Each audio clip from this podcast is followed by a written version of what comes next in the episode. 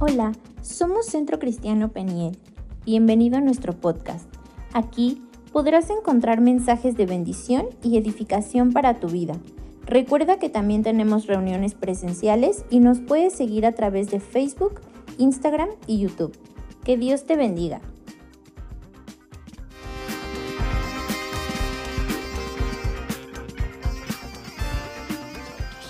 Y, bueno, fíjese que no sé si usted había pensado, y yo, y de ahí voy a arrancar. Eh, no, no lo traía ahí anotado, no lo traía previsto ahí. Pero de ahí voy a arrancar, de lo que acabamos de realizar. ¿Cómo, cómo se levantó usted? ¿Cómo entrega usted eh, eh, sus recursos económicos? ¿Cómo, lo hace? Eh, en algún tiempo, yo cuando lo llegaba a hacer, lo que a mí se me había enseñado, y era el término incluso que se usaba, era una limosna, ¿no? Casi yo me recuerdo que mi papá me decía, y esto es para la limosna. Yo no sé si a usted le tocó, pero era lo que me decían, toma, y esto es para la limosna. Ah, si no iba a la ceremonia, eh, no había domingo. ¿No? Entonces era, esa era una motivación muy fuerte para ir a la ceremonia, ¿no? Y, entre otras cosas, de repente se me decía, eh, toma, y esto es para la limosna, no es para ti es para la limosna. Fíjese qué concepto, ¿no? Pero así había sido educado mi padre y así me estaba educando. Y era la limosna. Y entonces yo quiero rescatar cómo lo hace usted. ¿En qué concepto, qué entendimiento tiene usted para tomar la decisión de levantarse y entregar algo? Algo tan valioso para el ser humano como el dinero. ¿Cómo lo hace? Y sabe, aquí hemos aprendido que es un acto de adoración. Es un acto de adoración. Aquí no nos peleamos que si usted diezma o solo ofrenda, que cuánto gana y que si no, no, me, no me está entregando a mí el 10%. Y, no, eso es asunto porque no es conmigo que cree. Es allá, es allá arriba. Y, si nosotros creemos que Jesús está aquí, de acuerdo a lo que dice eh, Mateo, dice que donde dos o tres se reúnen en su nombre, nuestro Señor Jesucristo ha prometido estar en medio de nosotros. Y hay, una, hay un versículo donde Jesucristo reconoce y exalta el acto de adoración que hace una viuda, si no recuerdo mal, el acto de adoración. ¿Y el acto de adoración en qué consistió?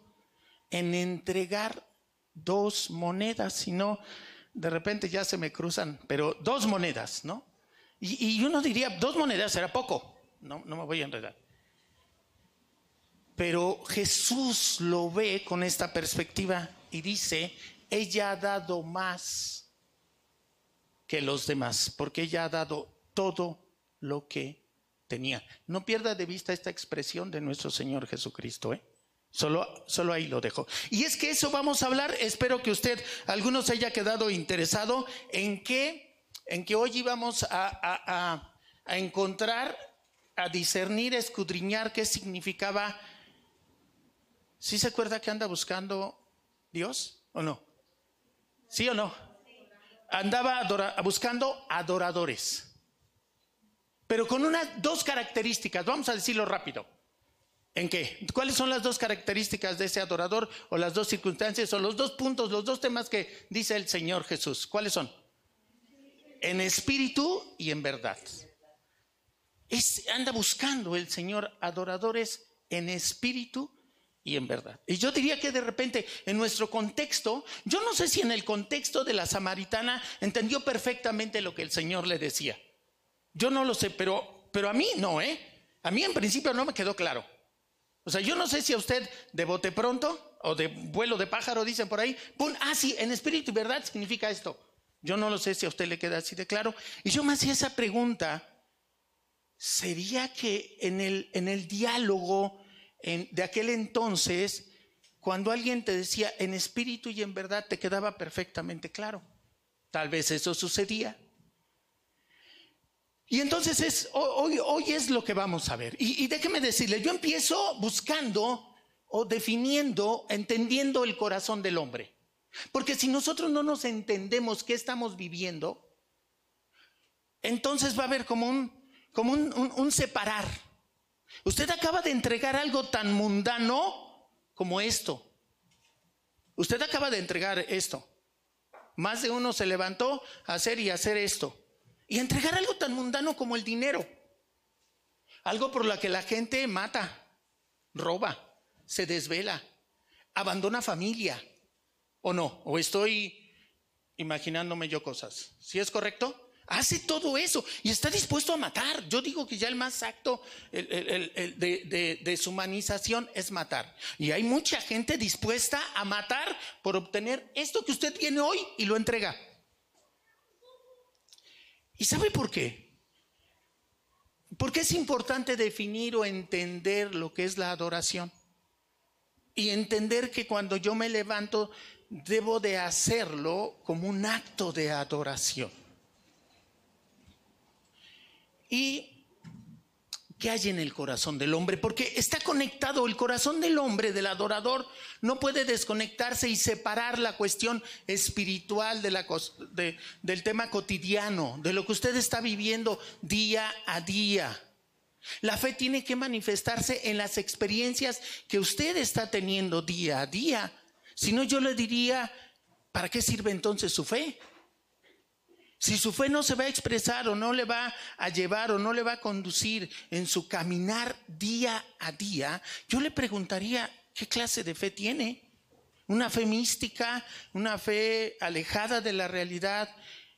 ¿Qué clase de fe tiene? Y la fe ha de ser probada en las experiencias diarias. ¿eh? Es, es para diario. O sea, si usted está viniendo aquí, es para que Usted, no, no es una lista, es para que usted descubra el corazón del Padre y establezca el corazón de Jesús en el de usted y así camine usted. E, esa es la intención de que usted venga aquí. Al menos es el propósito de esta predicación. Y déjeme decirle, leí un escrito, estoy leyendo un, bueno, un libro, varios libros, pero en alguno decía que en el corazón del hombre hay adoración. Los hombres, los seres humanos, somos adoradores natos. Somos adoradores natos, somos, somos adoradores. Y, a mí, yo, yo, no me, yo no me quedo con algo, con alguna afirmación, venga de quien venga, ¿eh?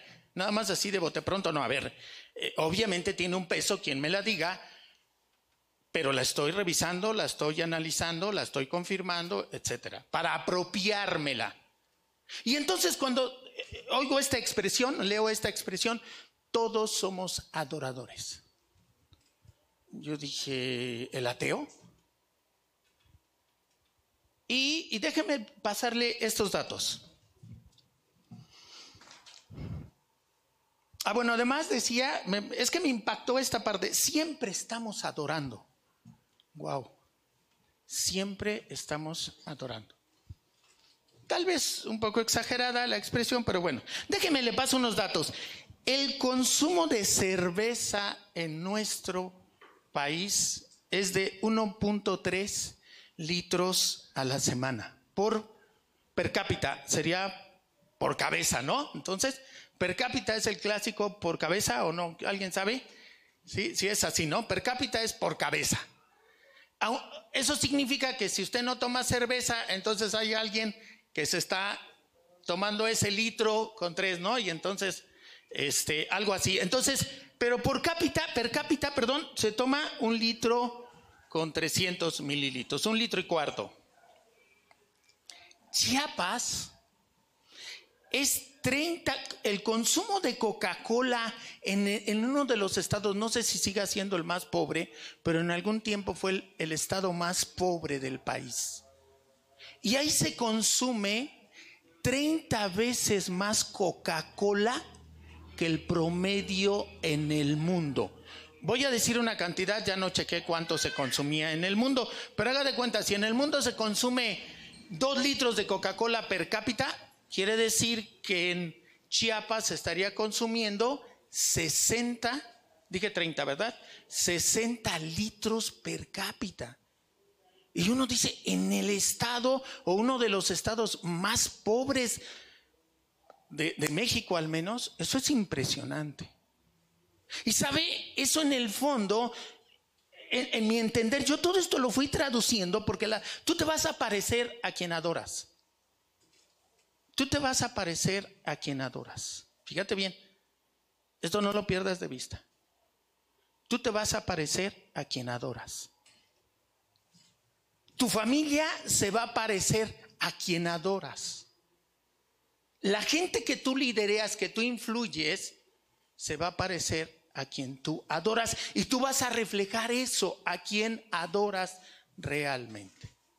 Y solo te voy dando datos generales, pero hay, otro, hay otros dos más que me impactaron en el tema de la adoración, de poder concluir que el ser humano en su corazón, porque es lo que estamos buscando para empezar, ¿qué hay en el corazón del ser humano? ¿Qué hay en tu corazón? ¿Qué hay en mi corazón? Y entonces, en, poder concluir o no, en revisar ante las evidencias, ante los datos, por lo menos los que yo tengo, Luis Miguel gana un millón de dólares por concierto público un millón de dólares por concierto público. Entonces, podemos empezar a hacer la cooperacha para que venga Luis Miguel. Ah, sí, nomás necesitamos contar que es 20 millones de pesos, 25 millones, pastora, el dólar más o menos, 25 millones de pesos. Pues empecemos. ¿Cuántos hay aquí? 30. Pues de a millón nos toca. pues de a millón, hermanos, pues bueno, ese público, fíjate que dije público, porque llega a ganar el doble o el triple cuando es privado. O sea, imagínate. Dos millones, vámonos al punto medio, dos millones de dólares por un concierto, 40 millones de pesos. Pero ahí te va, porque alguien a lo mejor dicen, ay, ¿por qué se meten con Luis Miguel? ¿No? No, fíjate que Luis Miguel no dice un dicho mexicano y dice bien. ¿Cómo dice? El, el ay, es el que lo hace. El, ¿Cómo es? Es el que lo hace compadre. El, ¿Cómo? ¿Cómo? Ajá, no tiene la culpa el indio, sino quien lo hace compadre. Y yo diría, así es, eso lo refleja el corazón del mundo, del ser humano. Pero ahí te va una cifra y para que veas que aquí es parejo. Fútbol. Fútbol. Me quedé impresionado. De veras, nada más, no sé, de hecho estoy meditando porque al final, porque vemos gente que vemos fútbol, pues es que se da este fenómeno. Y el fenómeno es el siguiente. Un jugador francés ya creo que más mexicano que otra cosa, pero sigue, es francés, pues, y juega más al norte del país, que en un equipo más al norte del país, gana lo siguiente. 89 millones 252 mil 650 pesos anuales. Suena mucho y a lo mejor nos perdemos y dices, ay, pues es retiarto, pero es un año. Lo voy a ir desmenuzando gana, esto se traduce mensualmente, gana 7 millones 437 mil pesos. Todavía dices, bueno, es mucho. Semanal ya se va acercando, porque muchos de aquí perciben su salario semanal. Semanal gana un millón ochocientos cincuenta y nueve mil pesos. Semanal un, casi dos millones de pesos. ¿Quién cobra por semana aquí? ¿Nadie? Pídele que más o menos te lo iguale, con que te lo llegue un poquito, dile ahí a, a tu patrón. Gana, ganas, ¿qué dijimos? Casi dos millones de pesos. Es la locura. ¿O no? Aquí en México, no estamos hablando, dije es un jugador francés, pero el sueldo se lo pagan aquí en México. Casi dos millones de pesos. Yo no sé si te va impactando o no, pero ahí te va diario. Solo por curiosidad y porque ahí venía. Son prácticamente 244 mil pesos diarios. Empieza a hacer cuentas en cuánto tiempo ganarías tú. Un maestro aquí gana promedio, un maestro de UCEBEC recién ingresado gana 12 mil pesos mensuales. Dividido entre 30 gana 400 pesos. ¿Sí? Un maestro encargado de educar a tus hijos gana 400 pesos diarios. Un futbolista gana aquí 200, casi 244 mil pesos diarios. Un maestro al año gana 12 por 12, 144 mil, más sus aguinaldos y eso, gana 150 mil en un año. Gana la mitad de lo que gana este futbolista, que por cierto es el segundo mejor pagado de México. También me fui al extremo.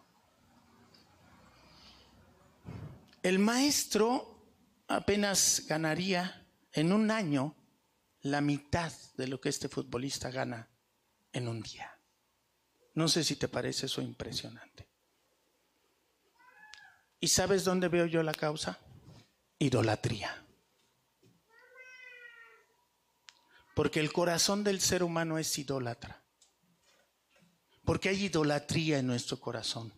Porque somos adoradores. Y no nos importa, pero el fútbol no nos puede faltar. Y no nos importa, pero hay que seguir a tal artista porque es, alguien decía, tengan mucho cuidado, de repente a mí esa expresión no me gusta, divino. Porque eso va diciendo, nos va conceptualizando y yo, yo, yo insistiría, tengamos ese cuidado. Yo, yo con esto quiero invitarte a lo siguiente, a que podamos revisar ¿Cómo está nuestro corazón? Yo soy fan del fútbol. Vamos, me gusta el fútbol, ¿no? Ya no era lo que era antes, pero me gusta. Batallo todavía con eso. Si puedo, lo veo y cosas así. Yo te quiero pedir que en este momento oremos para que sea la palabra de Dios la que nos revele lo que hay en nuestro, en tu corazón. Porque a lo mejor dices, bueno, a mí el fútbol ni me gusta. A mí Luis Miguel ni me gusta. Yo soy fan de, no sé ahora quién sea, pero Luis Miguel ya pasó hasta de moda, ¿no? Yo soy fan de tal. Pero creo que esto está reflejando lo que hay en el corazón de todos nosotros. Así que yo quiero pedirte que inclines tu rostro y me acompañes en esta oración, Dios y Padre. Ante estos, ante estos datos tan abrumadores, se hace evidente que ciertamente hay idolatría en el corazón del hombre. Padre, hoy te rogamos que tú nos muestres lo que hay en nuestro corazón y lo que tú quieres que haya en él, que nos conduzca tu Espíritu Santo a través de tu palabra para poder reconocer lo que tú quieres que haya en nuestro corazón. Padre, te lo pedimos. Te lo pedimos en el nombre glorioso de Jesús. Amén. Amén. Muy bien, y entonces, ahora vamos a ver qué, está escrito, por qué, por qué puede haber... vamos a Eclesiastés 3.11, por favor. Eclesiastés 3.11.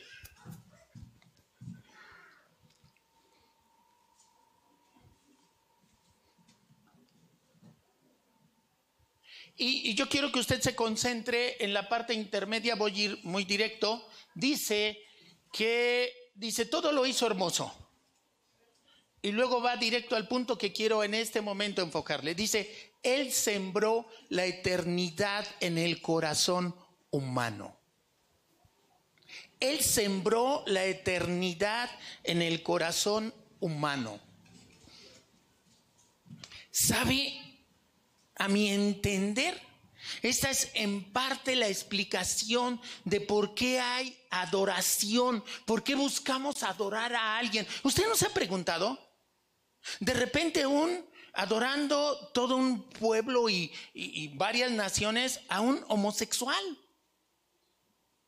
Y se mueve un homosexual o se movía para allá y wow, hay gente que siendo un auténtico eh, hombre de fe, no digo que hombre de Dios, pero hombre de fe, y de repente es capaz de invertir e irse y desvelarse por ir a ver a tal más moderno, no mencionó más detalles. Y, y, es que es eso, hay en el corazón de usted y en el mío, es lo primero que nos debe de quedar claro.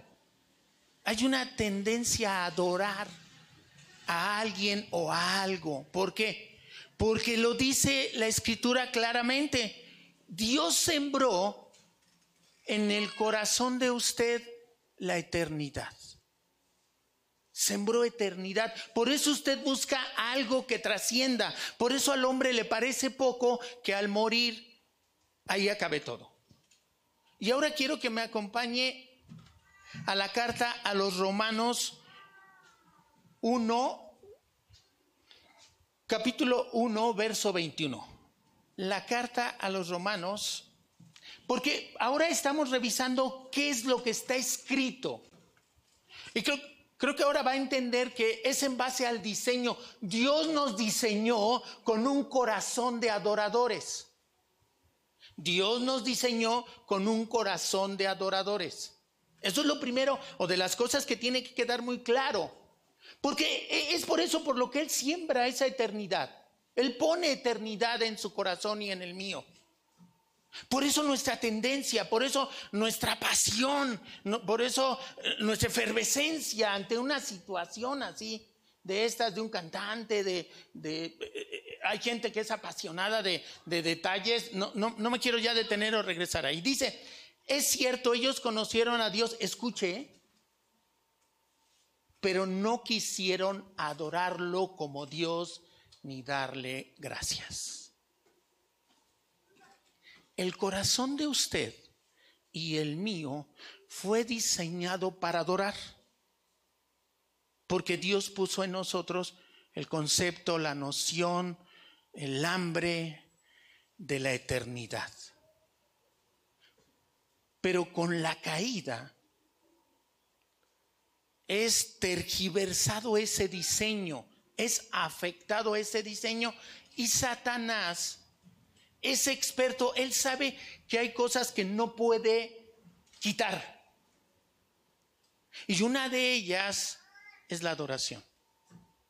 Pero es astuto y entonces lo que hace es, no lo quito, lo modifico, lo cambio, cambio el objeto de la adoración. Y entonces eso es lo que sucede, dice el apóstol Pablo, dice, ellos conocieron a Dios, pero no quisieron adorarlo como Dios ni darle gracias. En cambio, escuche esta traducción, ¿eh? dice, en cambio, comenzaron a inventar ideas necias sobre Dios como resultado, la mente les quedó en oscuridad y confusión. Fíjense qué tremendo. Qué clara está la escritura. Dice, en cambio, comenzaron a inventar ideas necias sobre Dios. Una, Dios no existe. Eh, filósofos que se hacen famosos porque empiezas a meter esta revolucionaria idea en un tiempo en el que la gente creía en Dios, seguía a Dios, y entonces mete esta idea y obviamente causa impacto y, hay gente que se siente atraída. Y aún yo le diría, ¿por qué no, no se ha puesto a pensar que aún desde las eh, comunidades primitivas, ¿por qué se empezaba a adorar al sol, la luna, las estrellas, porque hay esa eternidad en el corazón del hombre. Y entonces eh, empieza a inventar cosas. dice, en, bueno, ahora vamos al 25, por favor, porque con este va a ser contundente el que sigue. Cambiaron la verdad acerca de Dios por una mentira. Y así rindieron culto y sirvieron a las cosas que Dios creó, pero no al Creador mismo. En otra traducción dice, adoraron la naturaleza, si no recuerdo mal, la creación, adoraron la creación. En otra traducción dice, adoraron la creación y no al creador. ¿Y de quién estará hablando cuando dice que adoraron la creación y no al creador? El famoso Madre Tierra. Yo no sé si usted tenga en su mente el concepto de Madre Tierra. Yo no, ¿eh? Yo no. Yo no. No es mi madre. La tierra no es mi madre. No es mi madre. Ve cómo de diferentes trincheras el enemigo de nuestro Señor busca envolver y confundir su corazón, su mente, para que su corazón se desvíe en la adoración. No le puede quitar la adoración, pero sí lo que puede hacer es confundirle y desviar esa adoración. Y entonces encuentra usted gente que empieza a levantar ídolos. Empieza a levantar ídolos en la política. ¿eh? Aquí, aquí, donde hay un ser humano, hay que estar atentos. En la política, usted conoce en México, vamos, es lo que conocemos. ¿Usted conoce a alguien que adore a algún político? Yo sí, ¿eh? Y tan sencillo, si quisiera hacer una prueba, no se lo recomiendo, pero usted sube algún comentario de cierto personaje de la política mexicana y va usted a ver las huestes de adoradores de esa persona. porque casi le creen infalible, o más bien lo determinan como infalible, y de tal manera que es elevarlo a una categoría divina. Y que conste que no, no tengo nada en contra de este personaje, nada absolutamente. Aquí se ora cada martes por todos. Nosotros no tenemos colores, tenemos valores y principios basados en la palabra de Dios. Pero yo lo que le quiero decir es que vaya usted viendo el corazón de adoración que hay en cada una de las gentes. En el tema de la ecología, se desborda aún que, aún, que aún los hijos de Dios, de repente creo yo, son confundidos, ¿eh? Y de repente te puedes encontrar eh, eh, casi queriéndole pedir perdón a la naturaleza.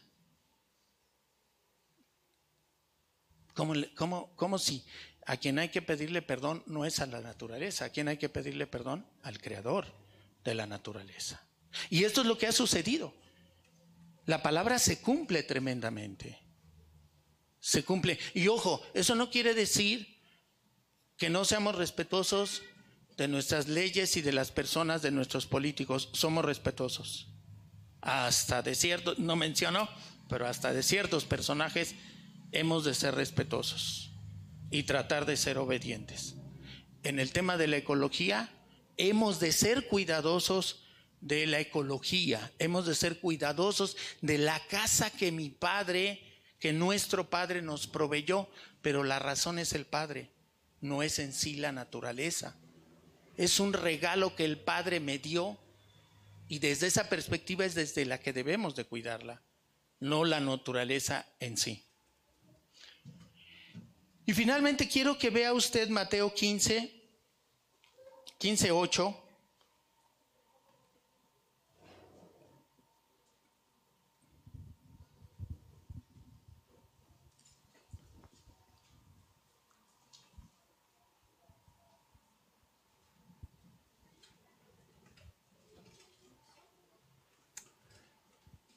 Porque con esto nuestro Señor Jesucristo también nos empieza vamos a irnos enfocando.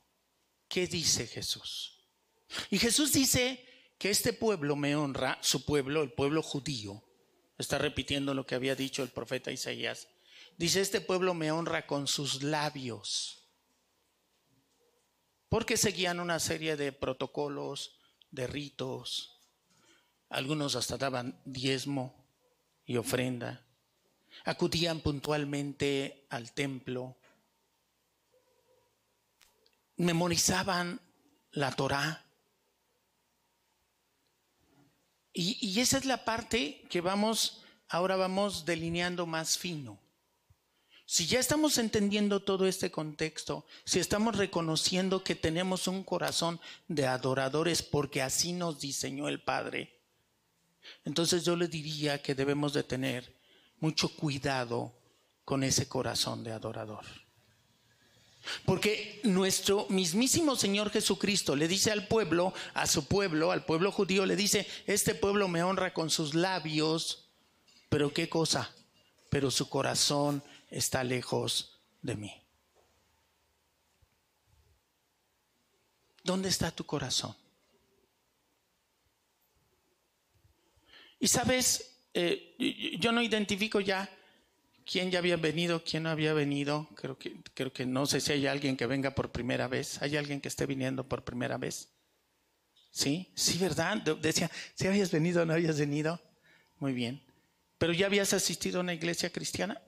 ¿No? Órale. Gloria a Dios. Bienvenida. ¿Hay alguien más? ¿No? ¿Sí? Si hay alguien más, ¿quién? Aquí la flecha indica, dice, sí, ¿verdad que sí? Porque le digo a la pastora, oye, pastora, me sobran cuando llegaron ustedes. Bueno, permítanme la broma, ¿no? Oye, pastora, me sobran, vienen de más, qué bueno, ¿no? Qué bueno, ¿eh? Qué bueno. Pues bienvenida también, bienvenida, ¿sale? Bienvenida. Y de veras, ¿eh? De todo corazón, eh, eh, son bienvenidas, son bienvenidas. Porque déjenme decirles algo, porque el Señor les tiene algo. Jesucristo les tiene algo. Eh, nuestro corazón tiene que ser cuidado. ¿Por qué haces lo que haces? A veces, cuando tenemos que corregir a alguien, lo tratamos como si fuera un animalito, porque lo que nos interesa es que haga o deje de hacer algo. Los maestros tenemos una seria responsabilidad de cómo educamos. Los padres, yo diría una responsabilidad elevada a la enésima potencia. Porque si solo te vas a conformar con que tu hijo haga o deje de hacer algo, solo estás viendo la parte externa. No estás pastoreando el corazón de tu hijo, de tu hija. Antes de que le prohíbas al hijo o la hija, pregúntate y pregúntale, pregúntense ¿Por qué lo quiere hacer? ¿Qué hay en el corazón de tu hijo, de tu hija, de tu alumno o de tu alumna que está queriendo hacer eso? ¿Qué hay en su corazón? Y el, el corazón es lo que hay que buscar y cuidar. Porque es el que va a llevar a la verdadera transformación. De otra manera, lo estás domesticando nada más lo estás entrenando. Por eso decía yo que a veces los tratamos como un animalito. Y hoy tristemente cada vez más les damos un objeto para domesticarlos. ¿Sí saben cuál es ese objeto? Ah, de repente digo algo y dicen quién sabe qué quiere decir el pastor. Pero ah, creo que dos o tres gentes dijeron sí. Ese objeto es parecido a esto no quieres que te dé lata, ¿qué haces? Oh, ya llevas mucho tiempo en el celular, eh, dámelo. Ya, toma, toma, toma. O, o nada más. Pues ya no me pasa, creo. No me pasa, ¿verdad? Ya no. Sería el colmo. Pero espero estarme dando a entender. ¿Qué hay en el corazón de tu hijo? Papás, mamás, maestros, maestras, es necesario pastorear el corazón de nuestros alumnos y de nuestros hijos. No, es solo, no solo se trata de anular una conducta o conseguir otra. Porque ¿qué hay en el corazón de tu hijo? ¿A quién está adorando? La adoración viene del corazón. Por eso nuestro Señor Jesucristo habla de su corazón está lejos de mí. Sí, sí, me honran, me honran, pero yo conozco su corazón. Y su corazón está lejos de mí. Son palabras tremendas, ¿eh? Porque el Señor de lo que nos va a pedir cuentas, ¿tú crees que podamos impresionarlo con que no hayamos faltado a la iglesia, con que hoy no sepamos este más versículos o, qué sé yo? El corazón lo que le va, perdón, el corazón es lo que le impresiona al Señor. Eso le impresiona. Cuando el centurión va y le, le dice, no he encontrado en Israel una fe como esta. Y era un gentil. Y reconoce Jesús, lo que le impresiona a Jesús es la fe de ese hombre. Señor, no necesitas ir, tú eres Dios. Tú eres Dios. Fíjense qué tremendo. Qué oración, tú eres Dios. Tú dices y se hace. Y Jesús dice, wow, no he encontrado en Israel una fe como la de este hombre. Su corazón, sus labios reflejaron lo que había en su corazón. Y Jesús lo sabía.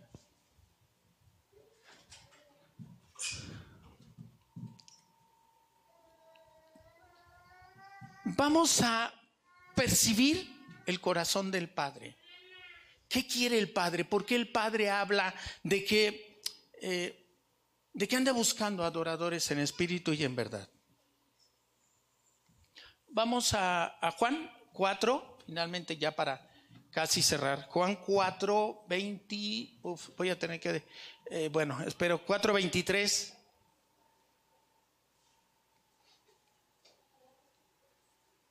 Porque viene la parte de interpretar, ¿cómo vamos a interpretar en espíritu y en verdad?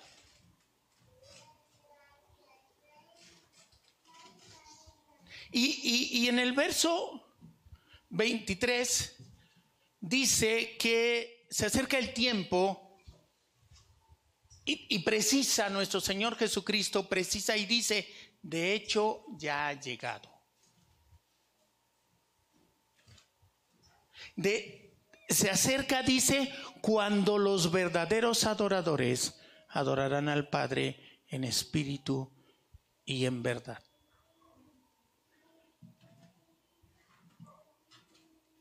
Dice que de hecho, ¿qué cosa? Ya llegó. Y hoy es tiempo que de esta congregación se levante y, aún porque los hay, a mi entender aquí hay adoradores en espíritu y en verdad. Pero que podamos ser todo, todo un bloque, todo un grupo, toda una iglesia, toda una familia adorando en espíritu y en verdad. Y la misma escritura, ¿cómo vamos a interpretar? La misma escritura nos lo va a mostrar. Cuando habla de que, de que Dios es espíritu, ahí ubícame, Luz, a ver si o, alguien me ayuda. ¿En qué verso va a mencionar el Señor cuando le dice que, em, que llegará el tiempo el que no van a adorar ni ahí ni en Jerusalén? Y es cuando le dice que Dios es espíritu. Si ya lo tienen por ahí, ¿me ayudan con eso? Para que lo pongamos ahí. ¿24? 4.24. Eso es. Entonces, para empezar, porque miren, veía algún comentarista y decía, este versículo, el, el 23 que acabamos de ver, es de los versículos que más se han hecho para allá y para acá con la escritura, ¿eh? O sea, de repente se han dicho barbaridades como que alguien dice que adorar en espíritu es adorar o orar en lenguas, por ejemplo, ¿no? Cantar, hacer un canto y tiene que ser en lenguas. Eh, y, yo soy alguien que promueve, cree eh, el, hablar en lenguas, ¿eh? el adorar en lenguas, en su tiempo y espacio adecuados. Sin embargo, es cierto, no, si, tú lees el, versículo, el contexto te lo va a dar. El mismo versículo te lo va a dar. Dice, eh, Dios es espíritu. Dios es espíritu. Pero hay una parte donde dice, llegará un momento en el que no se adorará ni aquí ni en Jerusalén. ¿Dónde dice? 21. 21. Créeme, querida mujer, le dice a una samaritana, un judío diciéndole a una samaritana, querida mujer, créeme, querida mujer, que se acerca el tiempo en que no tendrá importancia si se adora al Padre en este monte o en Jerusalén. ¿Y la razón cuál es? Que Dios es espíritu. Dios no está encerrado en un espacio de cuatro paredes. Dios es espíritu, Dios trasciende. Tu adoración no tiene que estar, ojo, ojo, esa es la parte relevante. Tu adoración no puede estar limitada a cuatro paredes, no puede estar limitada a un tiempo y espacio. ¿Se va comprendiendo? No la puedes estar limitando a este lugar. No puedes estar adorando nada más aquí. Sí se va entendiendo, porque Dios es espíritu. Y si tú pretendes encerrar aquí a Dios y que está aquí y lo puedes poner en una imagen o lo puedes poner en un cuadro o lo puedes poner en lo que tú quieras, tú estás limitando a Dios y Jesucristo viene a explicarnos. Dios es espíritu. No, no es lo más. Entonces, ¿para qué nos reunimos aquí? Pues porque necesitamos un lugar. Digo, ¿podríamos haberlo hecho en el jardín? Sí. Con las incomodidades, seguramente, pero sí podríamos hacerlo. ¿Por qué entonces este espacio? Bueno, porque es un espacio que nos brinda sombra, nos pida eh, poder ir al baño, sentarnos, etcétera, etcétera. Pero la adoración trasciende este espacio. Vamos, eso quiere decir en espíritu. No está limitado a un espacio físico. ¿Se está entendiendo?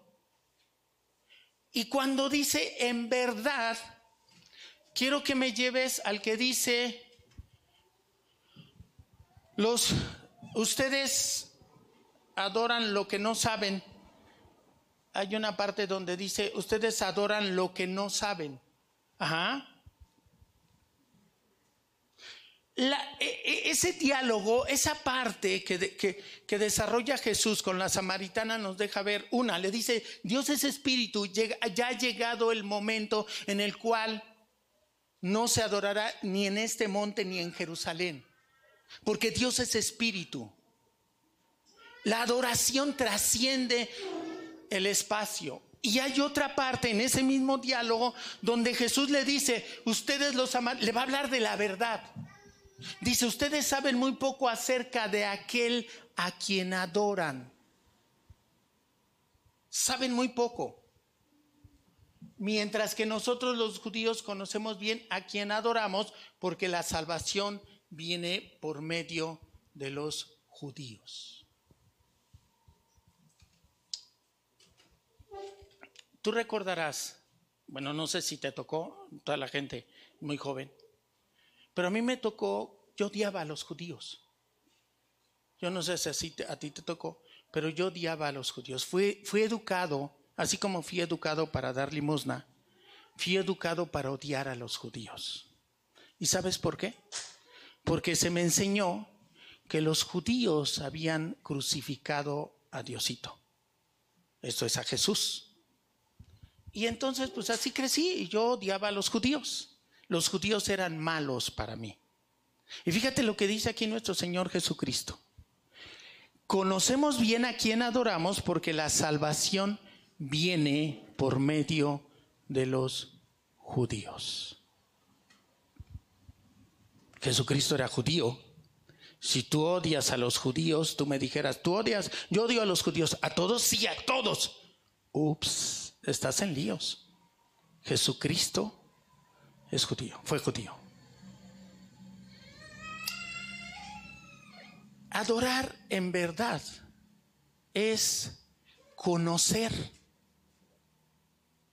a Jesús, es conocer a Dios por medio de Jesús. Primera carta a Timoteo, primera carta a Timoteo creo que es dos 2.12, ya no recuerdo, ahí si me ayuda alguien. Primera carta a Timoteo.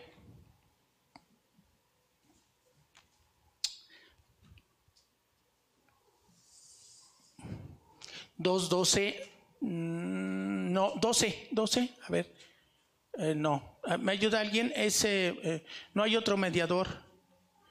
Es la primera carta a Timoteo, pero ya no, ya no. Y, y mandé 2.5.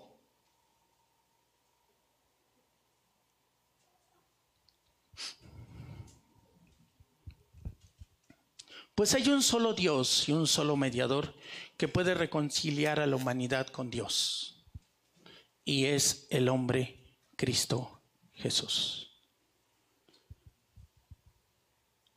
Eh, sobre todo a las personas que nos visitan por primera vez.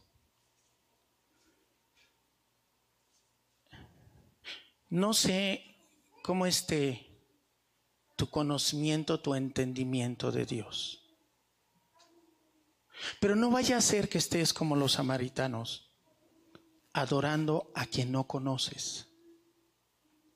Porque así de frágil será tu adoración y que puede ser cambiada en cualquier otro momento por alguna otra cosa. Cuando viene nuestro Señor Jesucristo, cuando viene nuestro Señor Jesucristo, Él va a marcar un, hito, creo que se llama, un, un, un parteaguas, le llaman en algunos contextos, un parteaguas en el tema de la adoración, también en el tema de la adoración. Cuando viene nuestro Señor Jesucristo, Él hace un parteaguas en la historia de la adoración. Y entonces te dice que lo adores en espíritu. ¿Y eso qué significa? Eso significa lo siguiente, que si la adoración lo estoy citando textualmente de otro lugar porque me dije lo firmo. La adoración en la iglesia no vale para nada sin la adoración de nuestras vidas. Fíjate bien lo que dice. La adoración en la iglesia no vale para nada sin la adoración en nuestras vidas sea que comas o que bebas, todo debes de hacerlo como para la gloria de Dios. O sea, lo que hagas, lo que hagas. Porque Dios es espíritu, porque Dios ya trascendió estas paredes, porque es cierto que en un tiempo se adoraba y se idolatraba, el templo. El templo de Jerusalén era un motivo de adoración. Era un motivo de adoración. tenías que ir, no me recuerdo, creo que una vez al año o una vez en tu vida, tenías que ir al templo a adorar ahí. De otra manera, pues yo me supongo que estaba en riesgo tu salvación, no recuerdo bien ahí la información. Pero yo hoy lo que te quiero decir es eso, adorar en espíritu es que donde quiera que tú estés, ¿dónde va a estar el Padre? ¿Dónde va a estar Jesús? Donde quiera que tú estés. Porque él es, el, espíritu, Él no está limitado a las paredes. Y donde quiera que tú estés, ¿estará Jesús en tu casa? ¿Estará Jesús en tu trabajo? ¿Estará Jesús cuando vas al cine? ¿Estará, ¿Estará Jesús cuando estás viendo tal película? ¿Estará Jesús cuando estás conviviendo? ¿Estará Jesús cuando estás con tal chica o con tal chico? ¿Te das cuenta lo que significa un adorador en espíritu? Jesús trasciende. Si tu adoración se limita a este espacio,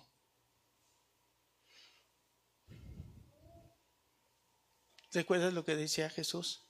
Este pueblo de labios me honra. Este pueblo de labios honra a Dios, pero su corazón está lejos de Él. ¿Estás adorando a Dios con tu vida? ¿Estás adorando a Dios por todo lo que Él es y con todo lo que tú eres? ¿Lo estás adorando? ¿Lo adoras en la escuela? ¿Lo adoras en tu trabajo? Eso es adorarlo en espíritu. Y adorarlo en verdad es, ¿conoces? ¿O estás como los samaritanos que conocen, que, que conocen muy poco de Jesús. Eso es adorarlo en verdad. Y aquí tenemos en la palabra de Dios, ya no tengo una Biblia, aquí está la revelación. Aquí está. Es mi compromiso delante de Dios. Animarte a que no te conviertas en un adorador religioso. Eso era antes. Y no vamos a hablar que si entonces estaban mal o estaban bien. Mira, dejemos de juzgar a los demás. Si hoy tú estás recibiendo este mensaje, hoy el Padre anda buscando adoradores en espíritu y en verdad. ¿Estás dispuesto a decir, heme aquí, Padre? Si estás dispuesto, entonces tienes que empezar a adorarlo en tu trabajo, en espíritu en donde quiera que estés, a solas, en el baño, cuando te estás dando un regaderazo, ¿te podrás esconder ahí de Dios? No hay lugar donde nos podamos esconder. Y en verdad, yo te diría, ¿a qué Jesús sirves? ¿A qué Jesús adoras? En verdad implica, Jesucristo dice, yo soy el camino, la verdad y la vida. Nadie puede venir al Padre si no es por mí, dice nuestro Señor Jesús. Eso es adorar en verdad, conocerlo a Él, quién es. De otra manera, te estás convirtiendo en un adorador más, no el adorador que busca el Padre. No estarías siendo el adorador que busca el Padre.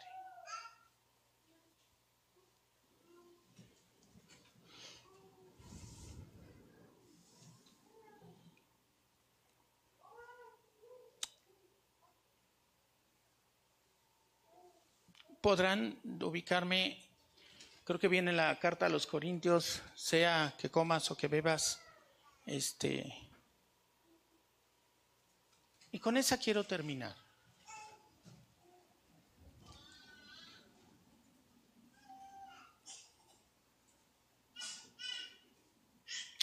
Pero antes, eh, 10 31. Primera carta a los Corintios 10, 31.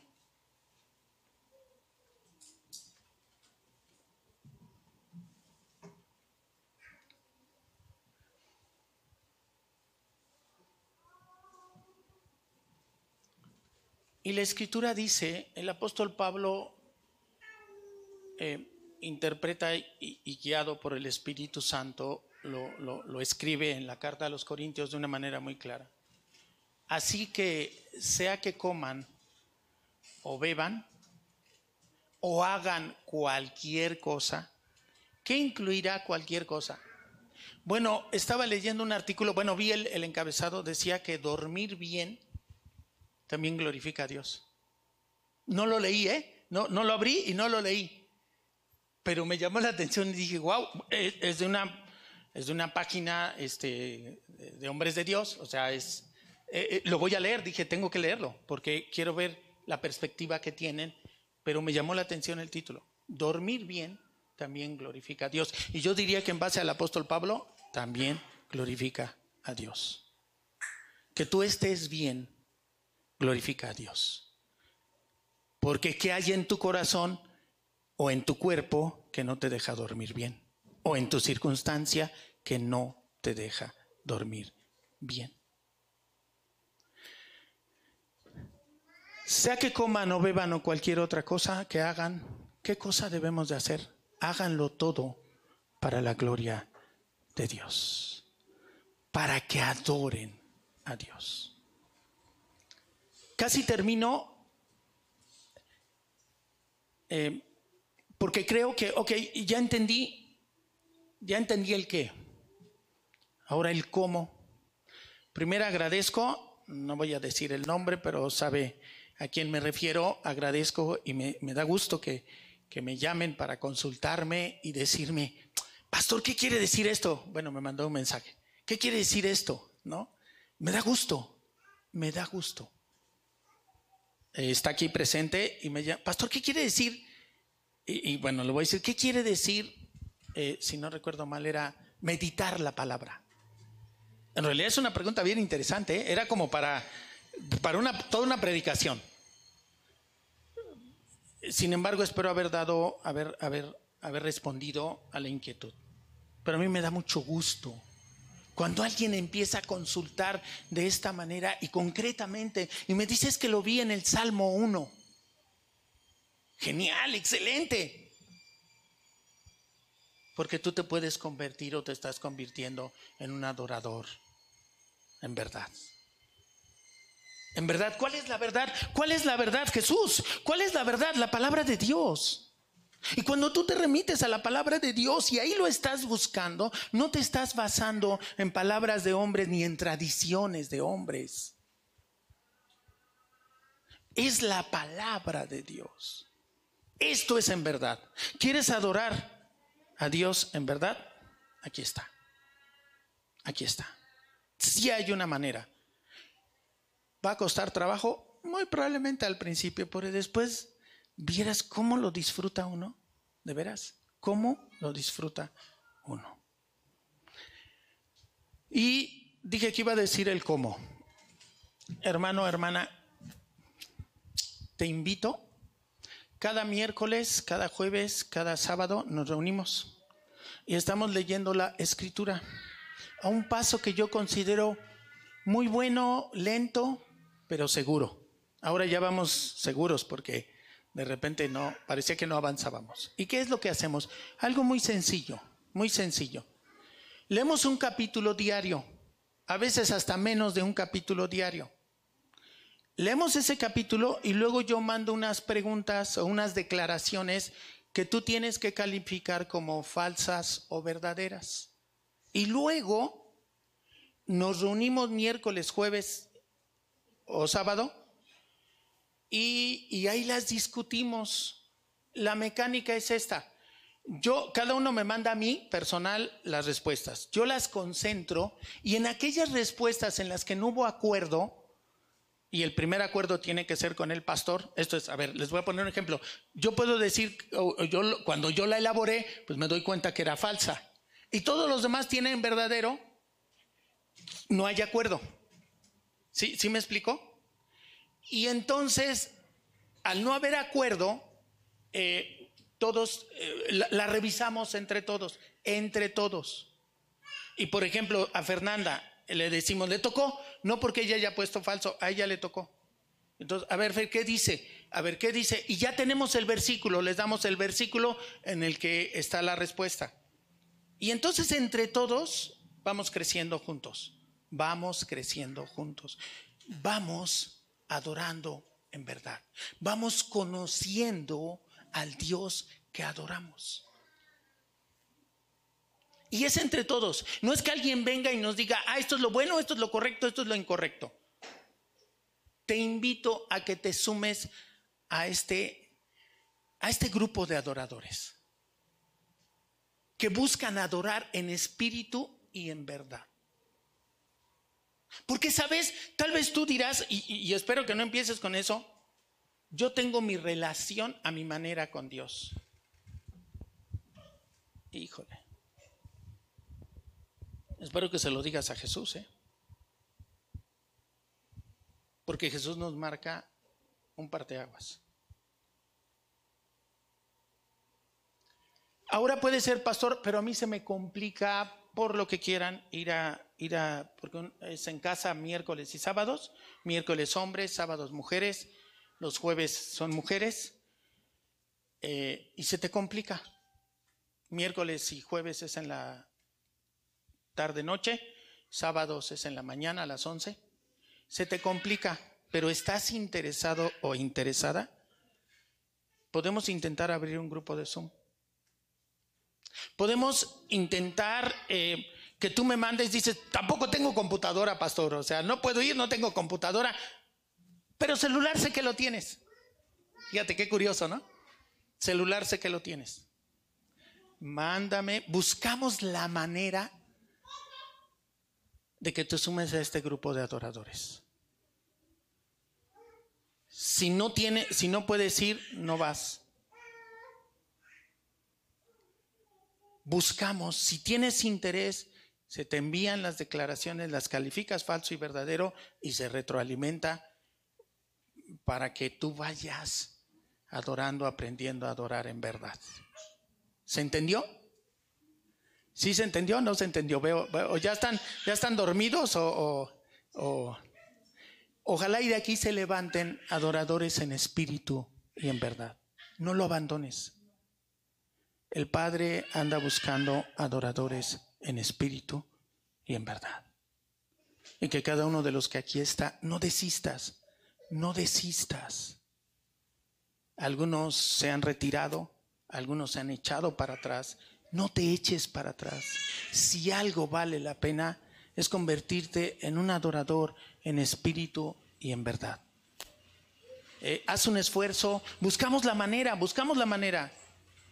Por ejemplo, aquí hay toda una familia, si de repente toda esta familia pudiera reunirse, este, eh, a lo mejor podemos cambiar, solo es que dijeran, este, pastor, aquí ya tenemos una megacélula, pastora, ¿no? Ahí con Jera y toda la pandilla, no, pues ahí mira qué megacélula estamos haciendo ahí. Y, y, buscamos una manera. Pastor, nosotros queremos, pero fíjese que tenemos esta circunstancia. ¿Nos puede apoyar de alguna manera? Y si no voy yo, puede ir algún otro hermano o hermana. Entonces, hermanos, el Padre anda buscando adoradores en espíritu y en verdad. La respuesta, la pregunta es, ¿tú eres uno de ellos? ¿Tú eres uno de ellos? Y bueno, pues ahí queda. Vamos a dar gracias, vamos a terminar